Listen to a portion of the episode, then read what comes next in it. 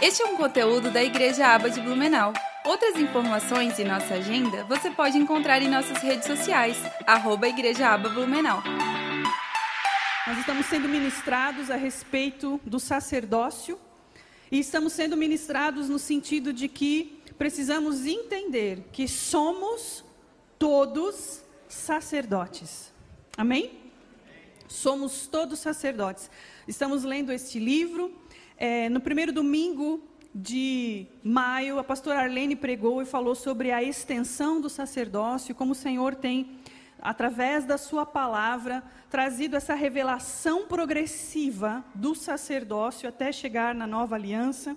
Depois nós vimos no domingo passado o pastor Haroldo que falou sobre o empreendimento a qualificação e as ferramentas do sacerdócio. Você pode acompanhar isso tudo no nosso YouTube. Nós temos rede social para isso, para fazer o Senhor conhecido. Amém? Você pode ser edificado através dessas pregações lá no YouTube. E hoje nós vamos falar a respeito da capacitação do sacerdócio.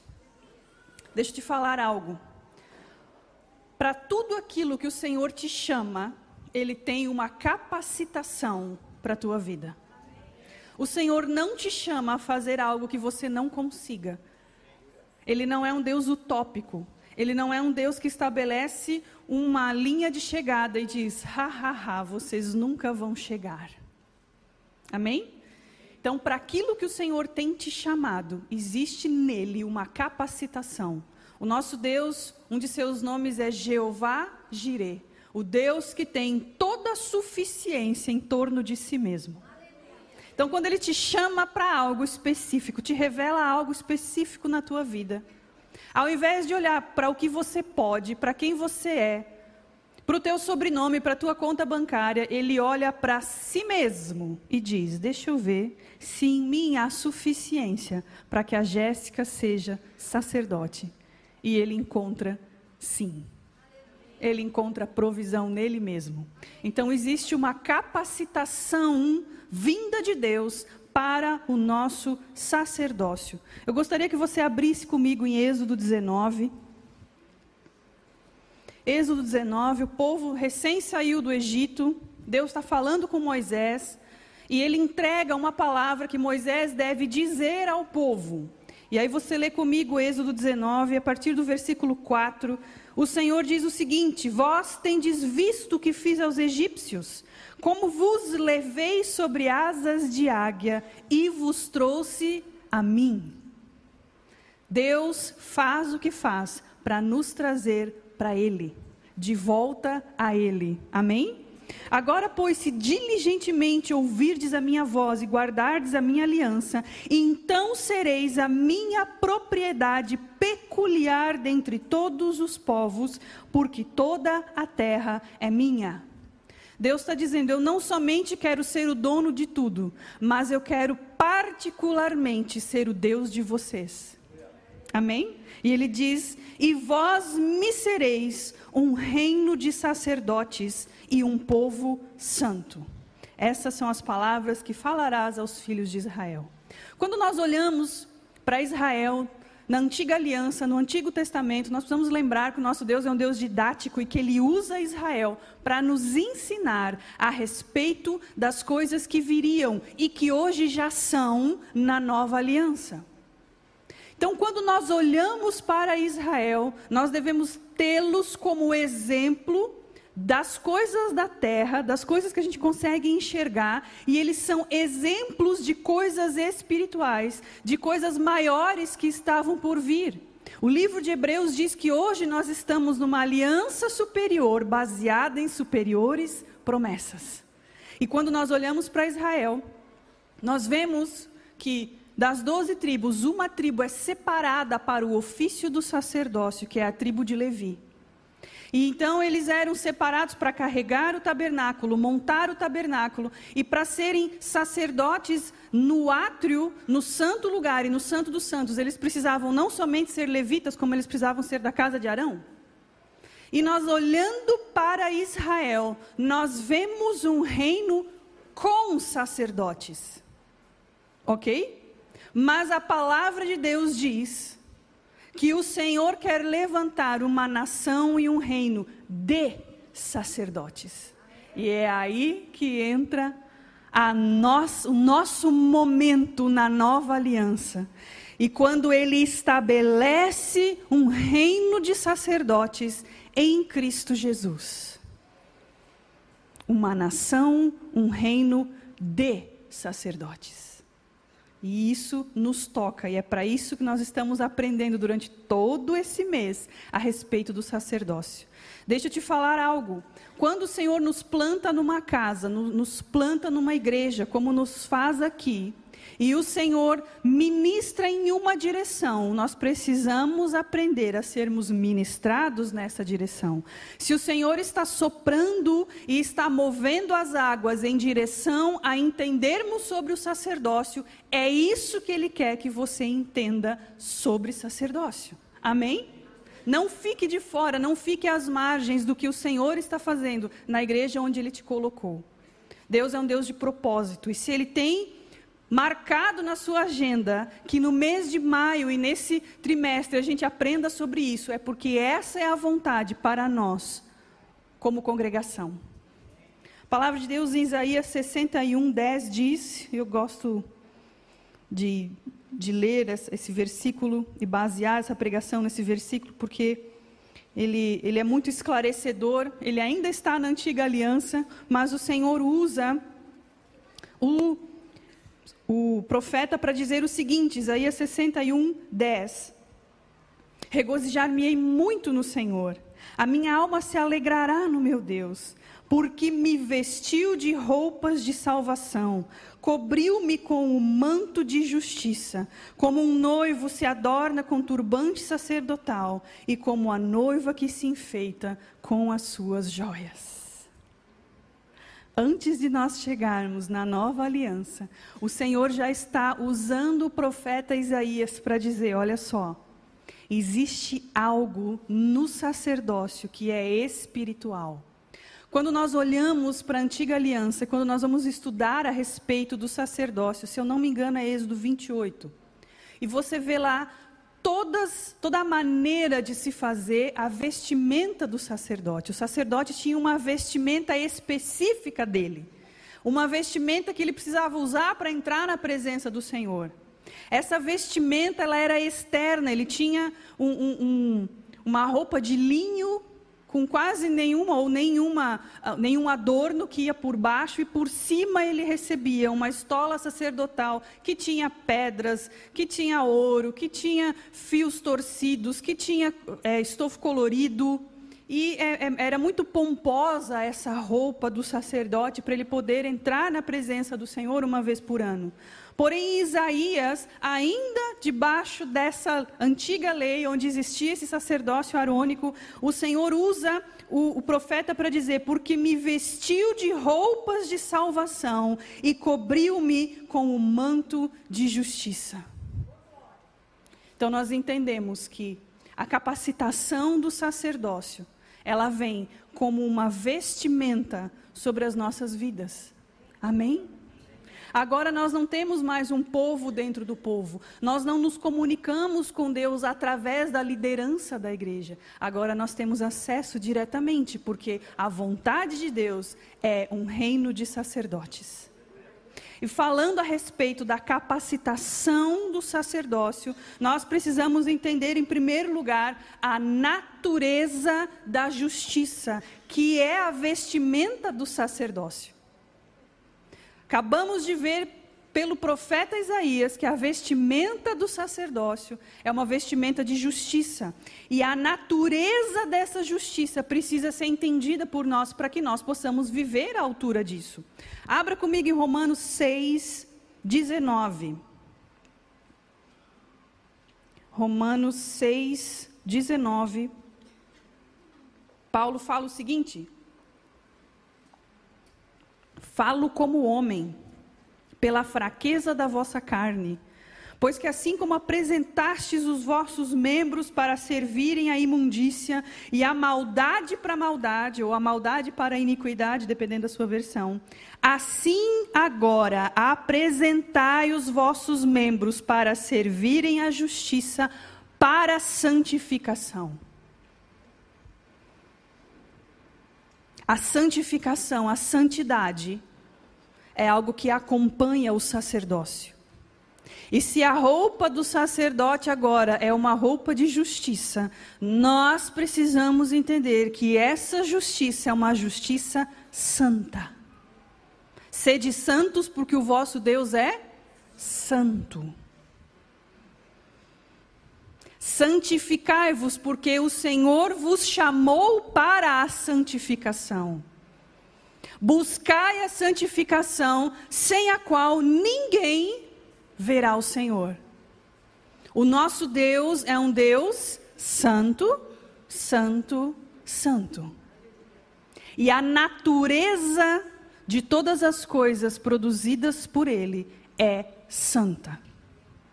Então, as vestes sacerdotais são vestes de justiça que nos levam à santidade.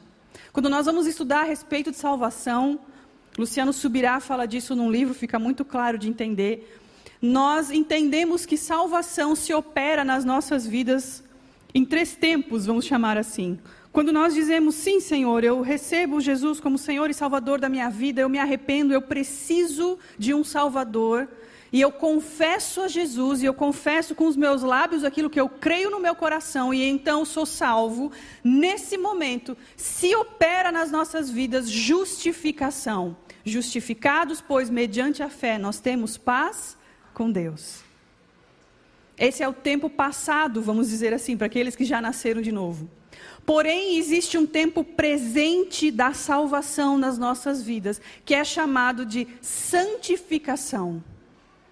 Esse dia a dia meu e teu, lutando contra o pecado, deixando de apresentar os nossos membros para a imundície que levava à maldade, e agora apresentamos os nossos membros à justiça que leva à santidade. Esse é o tempo presente da salvação. É quando eu e você ouvimos do Espírito Santo: não deverias ter feito isso, te arrepende.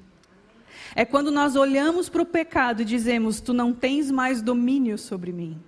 Eu não preciso mais viver escravo do pecado. É quando eu, buscando na palavra, sou santificado pelo lavar regenerador das Escrituras. É quando eu me achego na pia de bronze, lá do tabernáculo. Porque no altar de bronze foi derramado sangue, mas na pia de bronze tem água para me purificar. Eu fui perdoada no altar de bronze e agora eu sou lavada na pia de bronze. Vocês estão entendendo? A palavra de Deus, o sangue de Jesus me limpa de todo pecado. E a palavra de Deus me mantém limpa, me mantém em santidade. Então, o tempo presente da salvação é a santificação. É a essência da justiça de Deus. E há ainda um tempo futuro que nós experimentaremos da salvação, chamado de glorificação, que é quando o nosso corpo, que é corruptível, vai se revestir de incorruptibilidade. Nós estaremos para sempre com o Senhor. Lembre-se que você não foi comprado somente para morar no céu, mas você foi comprado para estar com Jesus. Porque ele diz: e quando eu voltar, eu voltarei e levarei vocês para mim mesmo para que onde eu estiver, vocês estejam também. Deus não te comprou para simplesmente no futuro você morar num campo de golfe, num céu tranquilo e não ter mais conta para pagar e não ter que mais se preocupar, não envelhecer mais. Coloque essa visão de céu, de novela das oito, embora. Chega de ter essa visão do céu. O céu é céu, porque nós vamos estar com o Senhor, na Sua presença com o corpo glorificado. E esse é o tempo futuro da salvação. Amém? Então a natureza da justiça é uma natureza santa, é para a nossa santificação, é para sermos santos, é para sermos separados para o Senhor. O propósito da tua vida não é mais o teu diploma, o propósito da tua vida agora é servir ao Senhor ainda que você tenha atribuições na sua casa, no seu trabalho, na comunidade onde você está, mas o seu propósito final é ser dele. Amém? O sacerdote é dele. O sacerdócio era dele, estabelecido por ele. O sacerdote entrava na presença de Deus representando o povo e entrava na presença do povo falando a respeito de Deus. Esse é o movimento de vem e vai que eu e você temos que ter. Como se nós ministrássemos em L. Ministramos para o próximo, ministramos para o povo, mas também ministramos ao Senhor.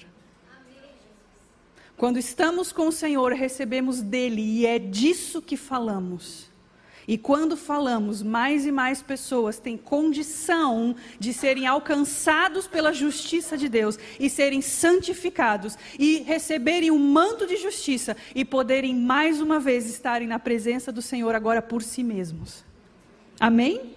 Esse é o nosso chamado. Então, a natureza da justiça é uma natureza santa, é santidade, é santificação. Deus é santo e nos chama para a santidade. Como que vamos estar na sua presença se não podemos participar da sua natureza? Como que estaremos diante de um Deus santo se não estivermos vestidos de santidade? Amém? Não somente precisamos conhecer a natureza da justiça, mas precisamos conhecer também a provisão da justiça. A provisão da justiça em Deus. Abre comigo em 2 Coríntios 5, 21 Os alunos da EDM, que eram meus alunos antigamente, tiveram essa aula, ou depois tiveram aula com a professora Poliana. A gente tinha que decorar esse, esse versículo. Né? O Pedrinho estava falando que ele teve que decorar esse versículo. Tinha até uma musiquinha que a gente cantava.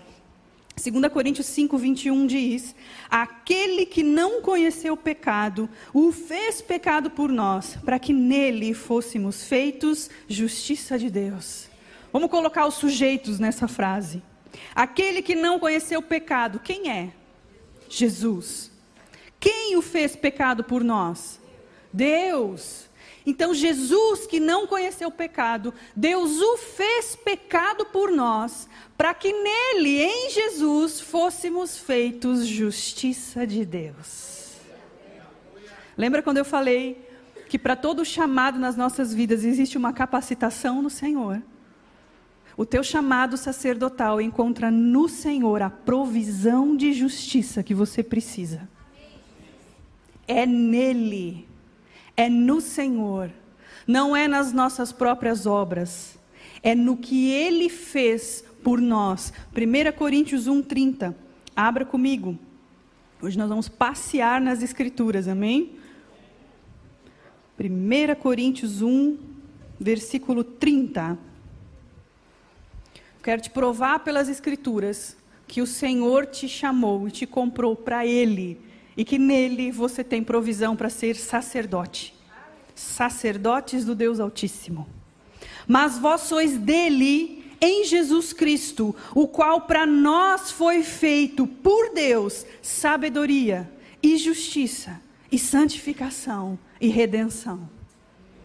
Tudo o que nós precisamos na esfera espiritual foi feito por nós, no nosso lugar.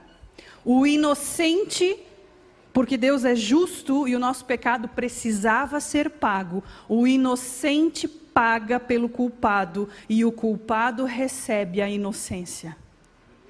E isso é justiça de Deus. Quando o reino espiritual olha para nós, ele vê justiça de Deus. Ah, Jéssica, mas não fui eu que fiz. Não foi você que fez.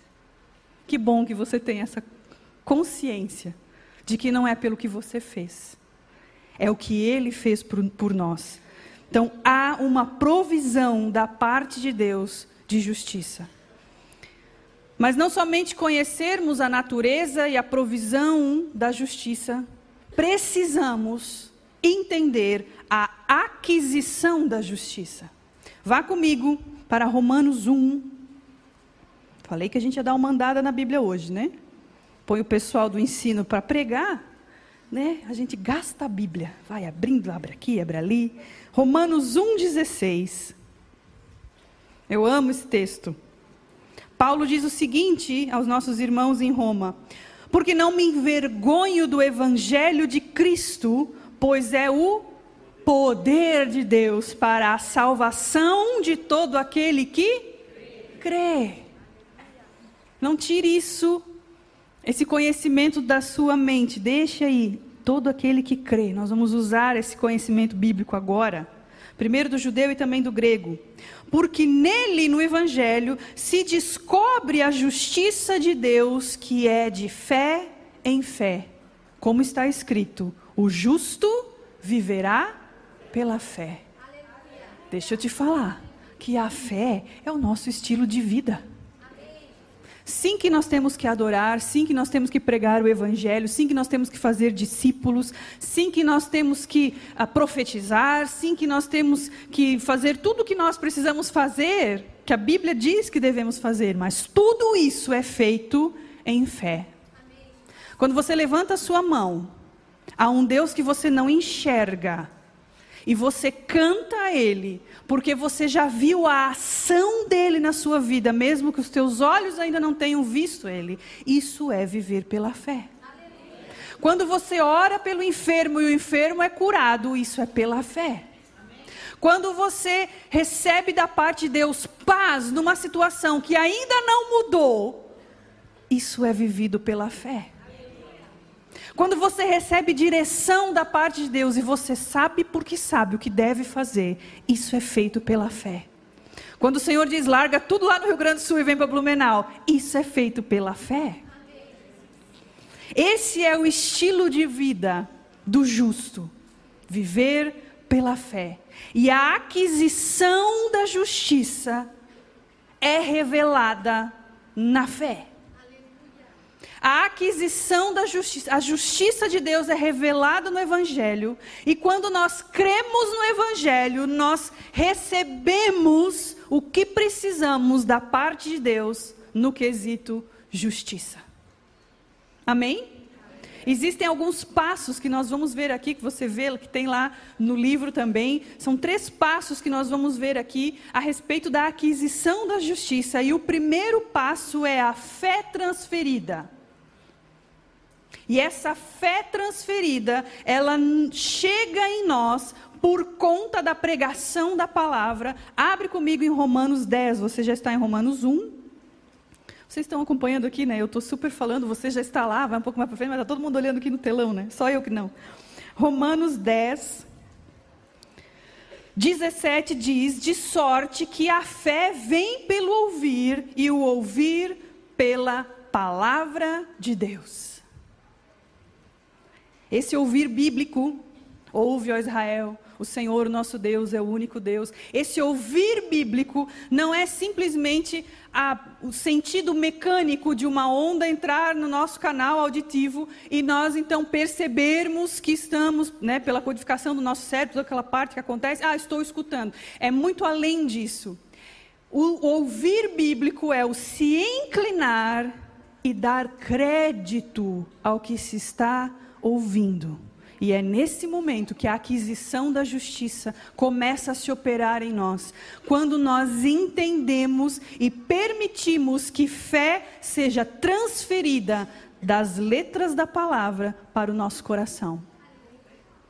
É nesse momento que nós começamos a operar em justiça, que é a capacitação do nosso sacerdócio. Esse é o primeiro passo. Crer porque é o poder de Deus para a salvação daquele que crer. Porque o justo vive pela fé. Aleluia.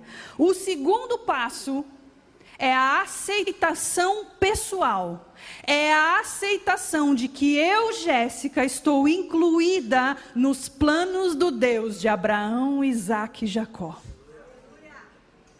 É quando eu digo, não é por quem eu sou, não é pelo que eu faço, não é pelo meu sobrenome, não é pela minha conta bancária, não são os meus títulos, não é o curso de, de Bíblia que eu fiz, também não é pela minha pobreza, não é pela minha caridade, não é pelo meu sofrimento, é pelo que Jesus fez, e isso inclui a minha vida é o momento da aceitação pessoal, que se Deus falou, isso está estabelecido e assim é comigo. não importando a minha realidade, porque eu não vivo agora por sentimentos, mas eu vivo pela fé. Porque o justo vive pela fé. E eu quero que você abra comigo em Filipenses 3. Eu gosto muito desse texto. Ah, ela está só pregando os textos que ela gosta. É, fazer o quê, né? Glória a Deus que deu certo. Não, eu amo as escrituras, irmãos. Filipenses 3, 4. Paulo está explicando a respeito de o quão bom ele era como judeu. É isso que Paulo está fazendo. Ele vai dar, assim, uma credencial do judaísmo perfeito dele. Então, preste atenção comigo. Ainda que também podia confiar na carne, se algum outro cuida que pode confiar na carne, ainda mais eu. E aí ele explica por quê circuncidado ao oitavo dia, da linhagem de Israel, da tribo de Benjamim, hebreu de hebreus, segundo a lei fui fariseu. Os fariseus eram os mais literais nas escrituras. Tinham, vamos dizer assim, a teologia mais próxima da palavra. Amém? E ele diz, segundo o zelo perseguidor da igreja, porque eles achavam que a igreja era uma heresia, logo precisava ser combatida. Isso tudo ele fez na ignorância, obviamente. Segundo a justiça que há na lei, eu era irrepreensível, diz Paulo. Quem que pode dizer isso de si mesmo, não é verdade? Mas o que para mim era ganho, reputei-o perda por Cristo. E na verdade tenho também por perda todas as coisas pela excelência do conhecimento de Cristo Jesus, meu Senhor. Esse Cristo maravilhoso, esse Messias esperado, desejado das nações, também é meu Senhor.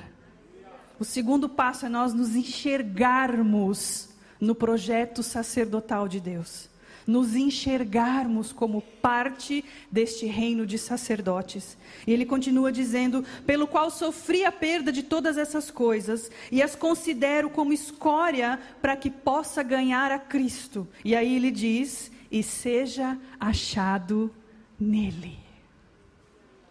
Paulo agora é achado em Cristo, não no judaísmo perfeito, não na lei irrepreensível, mas em Cristo Jesus, meu Senhor.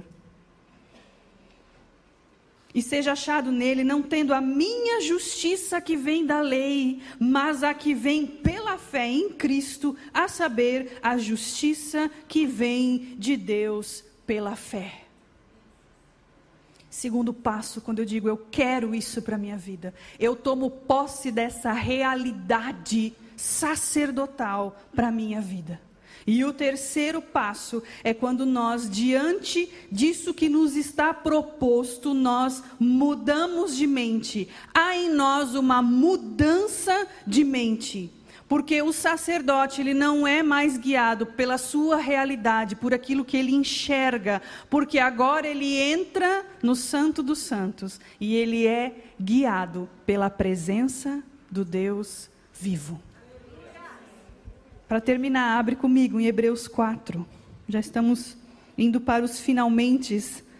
Hebreus 4,14. Diz: Visto que temos um grande sumo sacerdote, Jesus, Filho de Deus, que penetrou nos céus, retenhamos firmemente a nossa confissão, a confissão de fé que fazemos. Porque não temos um sumo sacerdote que não possa compadecer-se das nossas fraquezas, porém um que, como nós, em tudo foi tentado, mas sem pecado. Glória a Deus. Cheguemos, pois, com confiança ao trono da graça. Esse é o lugar aonde o sacerdote cumpre o seu ofício, no trono da graça para que possamos alcançar misericórdia e achar graça a fim de sermos ajudados em tempo oportuno.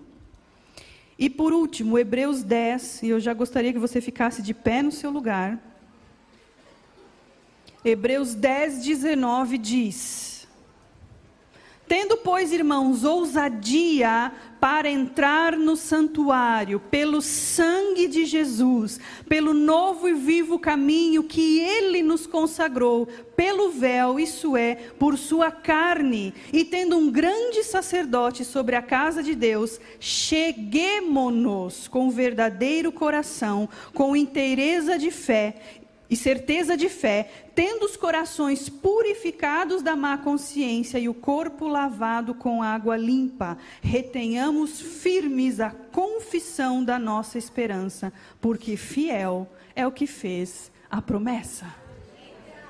Aleluia. Este é um conteúdo da Igreja Aba de Blumenau. E para acessar em vídeo é só procurar em nosso canal do YouTube. Outras informações e nossa agenda você pode encontrar em nossas redes sociais, arroba Igreja Aba Blumenau. Que Deus te abençoe!